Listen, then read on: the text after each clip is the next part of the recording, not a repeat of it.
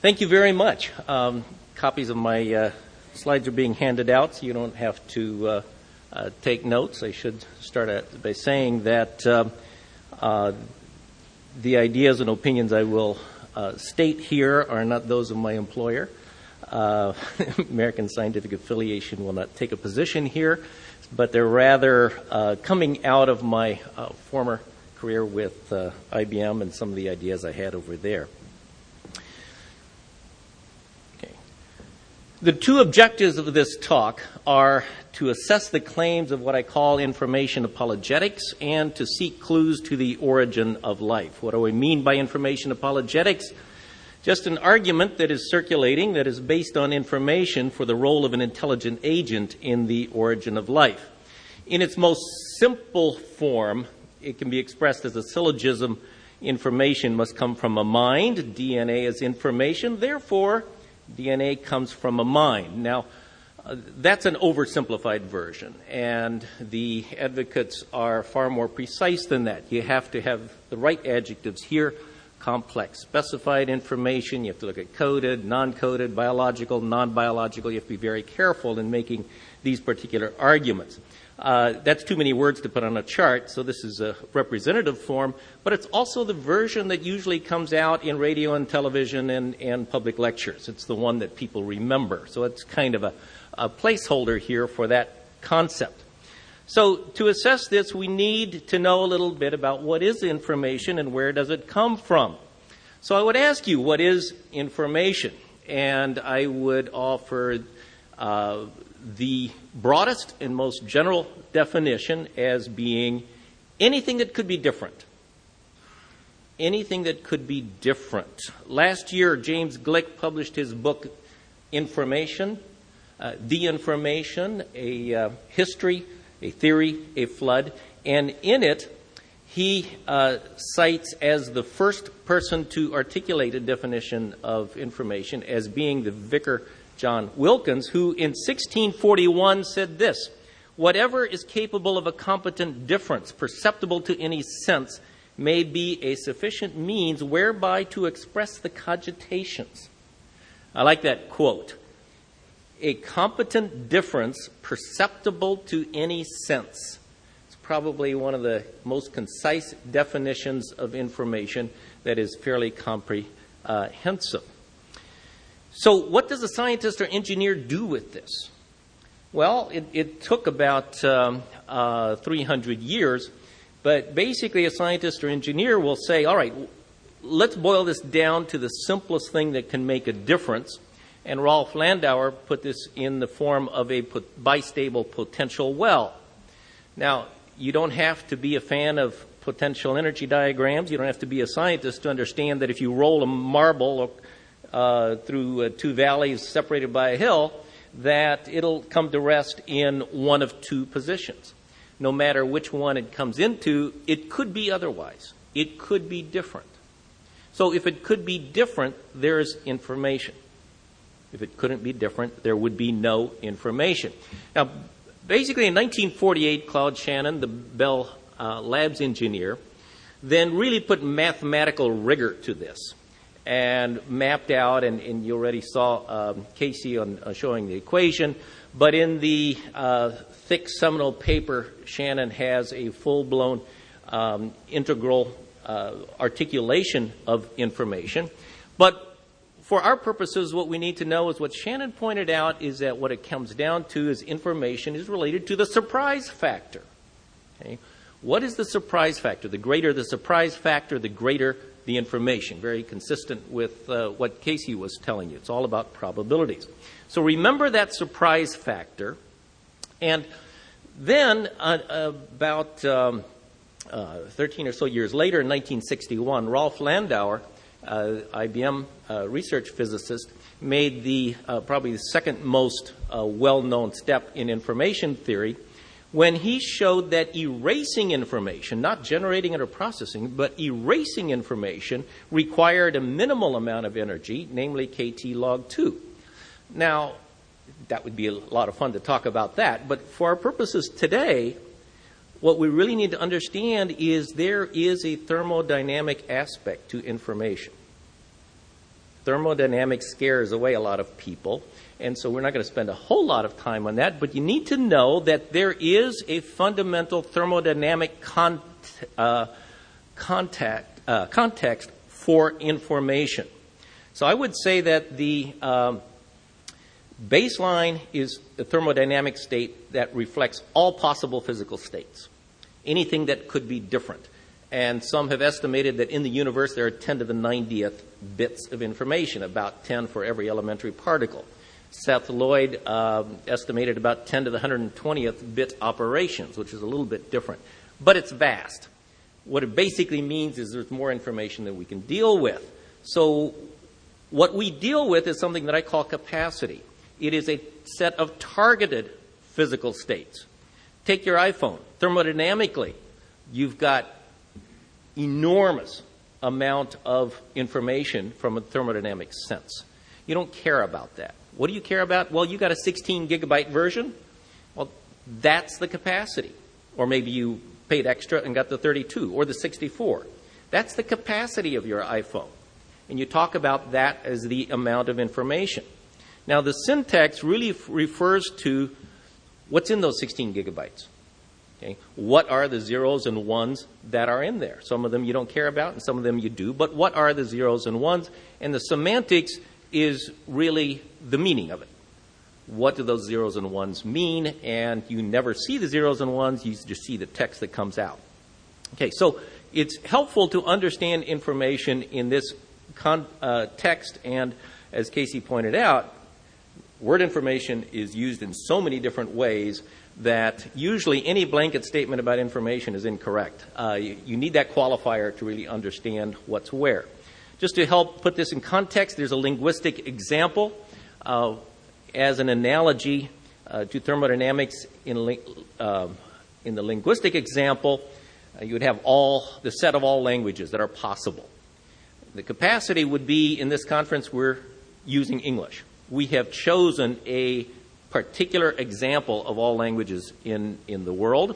The syntax is the actual words that are being spoken, and the meaning, or the semantics is really the meaning of what do all these words mean. So kind of keep that as something as a reference point. Whenever you hear or read anything about information, you got to keep in mind now what are they really talking about? Where is it? And one of the common errors is that people move from one level to another and didn't realize that they're talking about a different connection. Now, where does this information come from? What is its origin and where is it coming from? If you first take the thermodynamics category, essentially this is where you have conservation of information in the classical sense, that information is conserved like energy, like entropy. You get conservation laws here. So where does new information come from in this sense? It's primarily from quantum fluctuations, just like you see the potential for the generation of matter, the realization of quantum fluctuations. All right, so that's the backdrop, and that's not the primary focus of our concern today. Now, the capacity-wise, it's helpful to think of a term that Rolf Landauer used, which is information-bearing degrees of freedom, the IBDOF, which he used in his papers. Now, there's a good analogy on that in mechanical engineering, where you talk about structures and they have specific degrees of freedom or vibrational modes, and typically you've got an environment and energy can be transferred to and from different degrees of freedom. And you have something analogous to that in the information set. As Rolf Landauer pointed out, you've got the different information-bearing degrees of freedom, and information can be transferred from one degree of freedom or another to and from the environment. And that can be done, as Casey pointed out as well, whether it be through intelligent beings or by nature. This can be done in many different ways.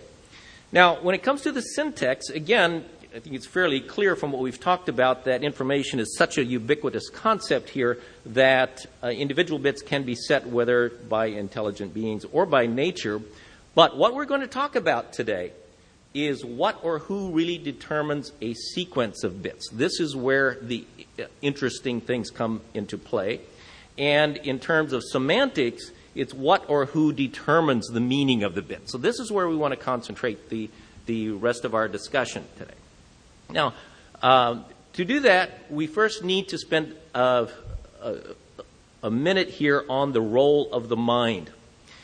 World Dictionary gives us the definition of intelligence, an aptitude in grasping truths, relationships, facts, meanings, etc. In other words, I would say an intelligent mind is capable of establishing and perceiving abstract relationships. And this is going to be an important consideration in the next few slides here. That kind of abstract relationships are those that are not necessary from a physical property or chemical reaction point of view. They require an intelligent mind to establish or perceive that kind of a relationship, whereas a non-abstract or physical property or chemical reaction does not require a mind to establish. It exists as part of the natural properties. So let's keep that in mind, and let's now consider two examples. The first example will be English language example. The second one will be DNA. Now, if in the English language, and we'll focus on letters now instead of words, just for simplicity. It could be at different levels here. But let's suppose I'm communicating to you a series of letters in the English language, and the first one I put up then is, aha, the letter G. Now, consider the surprise factor. From Claude Shannon's point of view, what's the degree of surprise here? Well, there are 26 letters of the alphabet here. We've restricted ourselves to English. It would be different if I had a different alphabet. But if I restricted myself to that alphabet, then the surprise factor is 1 in 26. That's really 4.7 bits of information. So by designating a character, I've really provided you with 4.7 bits of information. Okay, fine. I'll give you another letter. Another G. There's another 4.7 bits of information. Now, what's the total amount of information I have now? Okay, I've got two instances of 4.7 bits of information. Do I now have 9.4 bits of information? What's my total? Well, it depends. It depends on your perspective of whether or not you forget the first one or whether you consider any relationship between the two. Now, what is the relationship between those two? Is there any physical connection with them? No. Okay. However, any intelligent mind will perceive a relationship here. We see a pattern, and so suddenly the number of bits goes way up because the total number of possibilities is 26 squared rather than 26 plus 26. So the number of bits of information.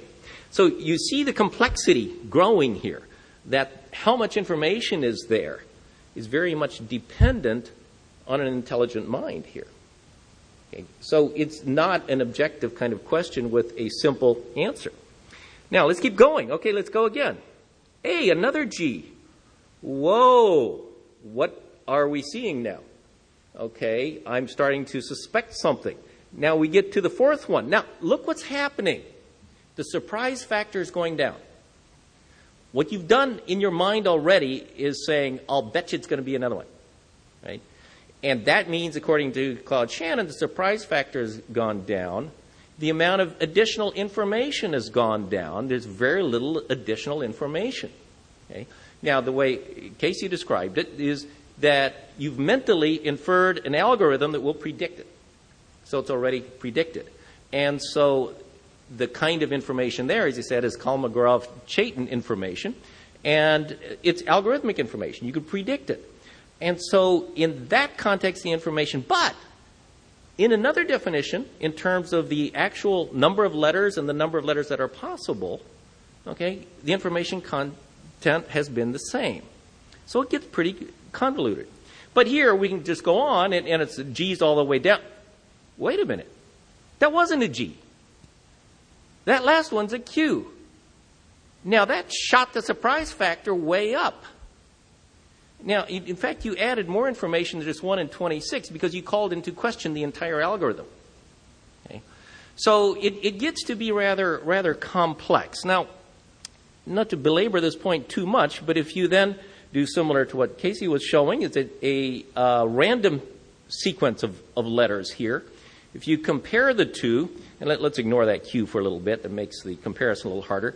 But if you have a very simple set and a very complex set, and complex is the right technical term here as opposed to the quantity of information here, but it's more complex, it turns out that in that sense, the top line has less complex information than the second one.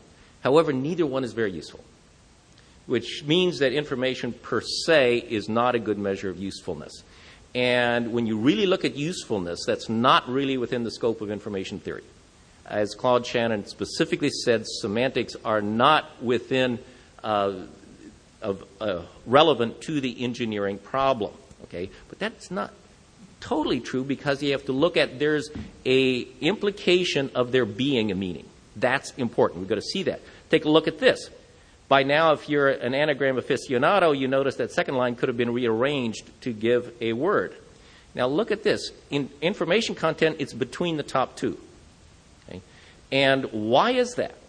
Very interesting. It's far more useful than the other two, but it's got less information from a complexity point of view and more than the first. But there's nothing physical that made this significant. This is our role of our intelligent mind that gives more usefulness to anything else. Okay, keep that in mind. We'll use that as a comparison. Let's go on to DNA. Now, most of you know DNA. I don't have to give you too much, but in a one-minute oversimplification of Biochemistry 101, you know that the DNA genome is basically a sequence here of nucleotides that we've symbolized here with the letters G, C, A, and T, etc. And the process is very complex and intricate, and essentially various RNA-based molecules will read, if you will, in the gene encoding section of it, a codon, namely a set of three of these nucleobases, and keep them in order here, and other RNA molecules will then translate that code into the corresponding amino acids, and at some ribosome, these get stitched together in the right order, and then you have a protein molecule that goes out and gets folded and does its work. How's that for a one-minute summary of a physicist trying to talk about biochemistry? All right, so that happens for tens, if not hundreds of thousands of different kind of proteins that are there in a complex, and eventually what happens, they go out and do its different functions, and eventually the step is to create another copy of the starting genome. Okay? And that's kind of the consequence of all of the processes that are going on. Now, I want you to look a little bit. You see, of course, that there's a G here, just like we had in the previous slide. Think a little bit about these Gs. They are symbols. It's a physical embodiment of a symbol of something. In the previous case, it was a symbol of the seventh letter of the English alphabet. In the this case, G is a symbol of the nucleobase guanine. Okay, so both are abstract symbols in that sense. But now there's an interesting difference, okay? That the seventh letter of the English alphabet is itself an abstract concept. Okay? Guanine is a physical molecule. There is a crucial difference that we have to keep in mind. Now, let's look a little bit more at the characteristics of DNA information. First of all, as you might have guessed, that there's a core characteristic here that DNA functionality is physical and chemical. The sequence is extremely important. There is no, as far as we know, or could be a little bit, but it's no dominant chemical connection that would order the nucleotides on a DNA. I mean, a G will follow a C or an A with very little preference, one of the other. But the sequence is very important, as you see, because it determines what that protein is going to be. But at the end, all of these processes are chemical and physical, rather than in the English language, where it was our mind that produced the relevant relationship.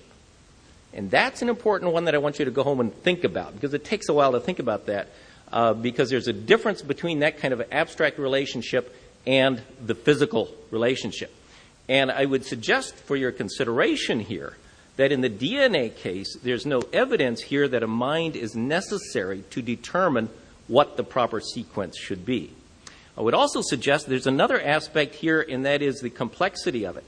Because it turns out that we now know that the sequence of the nucleotides is not sufficient to determine the functionality. There's a whole range of epigenomic factors here that have come in. But more than that, there's close connection to the environment, very much of what Steve was saying this morning. There is a very close coupling on the environment. Okay? And because there's a time sequence and a flow of information in terms of from the starting genome to the ending genome, the environment that influences it is generally not known at the time that the original starting genome was put in place. So I think there's much more than we can talk about in this short talk, but there's a lot of complexity in terms of when is there sufficient information to know whether you're starting out with a sequence that is sustainable. Okay. Think of the flow of information and the feedback, and draw those loops a little bit and think about the flow of information. And I'd say the functionality is highly complex, physical, and you really can't predict it at the time that the original genome is formed. That means to say an even intelligent mind is not adequate, may not be adequate to determine what that sequence ought to be, because the information is not available. So how does nature address that? What we see in nature is diversity. What I'm saying is that these kind of problems cannot be addressed from an individual case. And I think that's a major problem in any probability calculation, in any of these viability of protein calculations, that there's a tendency to focus on a linear path. You have to look at a population point of view. That's how nature works. And what we see is diversity around a probable solution. How does it work? The most probable solution is an exact copy of the original DNA, but you don't see that in nature. For one thing, it's not energetically favorable, but for the other thing, for survival, you have variation. And the variation is there because the environment is going to vary. Otherwise, it's not going to sustain itself. So these are the characteristics that we see as we observe the biology.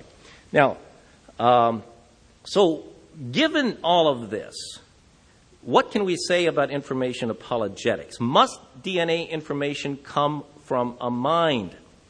I would suggest not necessarily. Well, for one thing, most information in the universe doesn't require a mind, but you may say, well, perhaps complex specified information in this case does. I would ask, however, where is the necessary causal relationship from intelligence to DNA information? I would suggest that no such necessary causal relationship has ever been identified. Okay. Simply being complex or specified or a code is inadequate. There is no necessary complex linkage. Most of the arguments supporting the information apologetics are inductive arguments, arguing that all of our experience with information systems is that they require an intelligent source. Yes, but what do human-designed information systems tell us about what nature can or cannot do? That's an inductive argument. You still do not have a compelling, necessary causal relationship. In fact, these kind of analogy arguments, I like analogy arguments, they're illustrative in many cases, but they don't provide compelling logic here. And I would also suggest that even though there are remarkable similarities between human-designed information systems and DNA information, I would say far too little attention has been paid on the differences, and I would suggest to you that those differences are profoundly important to the question of origins here. And I would say that there are two aspects to those differences. One is that DNA functionality is physical and chemical, as we pointed out, and it's not really an abstract relationship where you might construct an argument that would be require an intellectual mind, but we do not see that in the DNA functionality.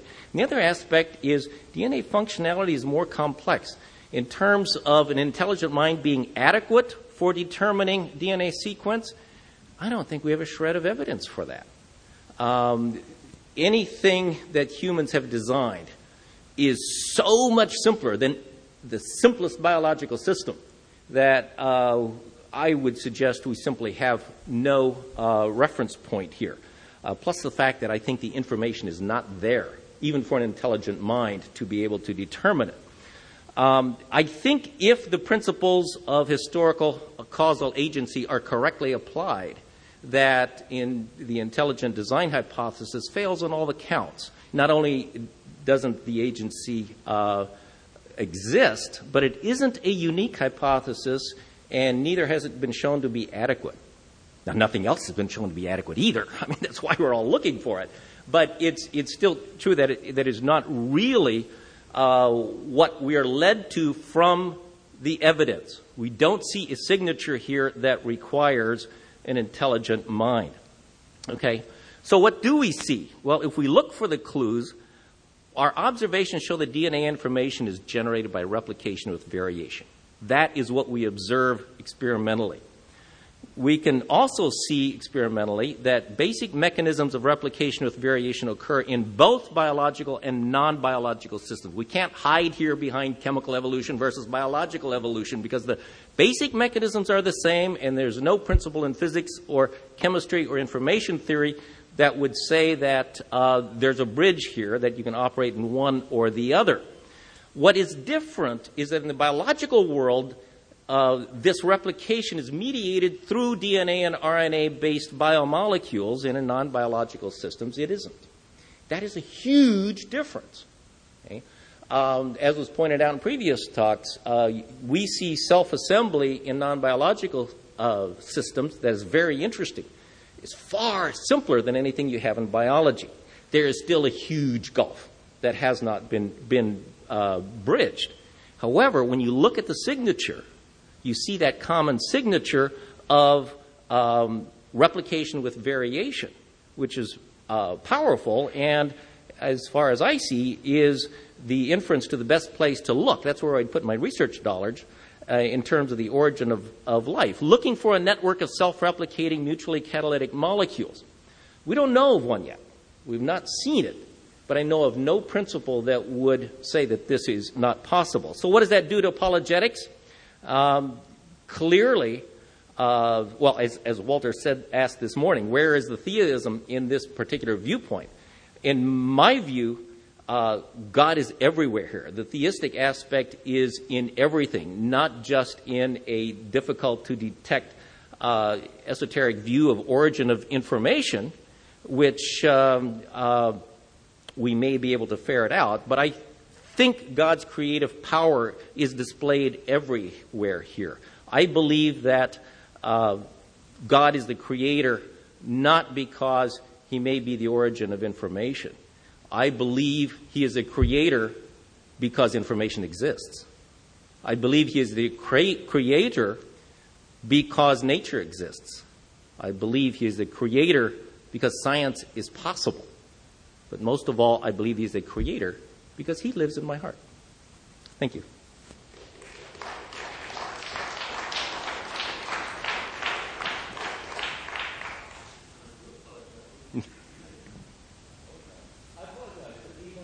Too late. We're happy.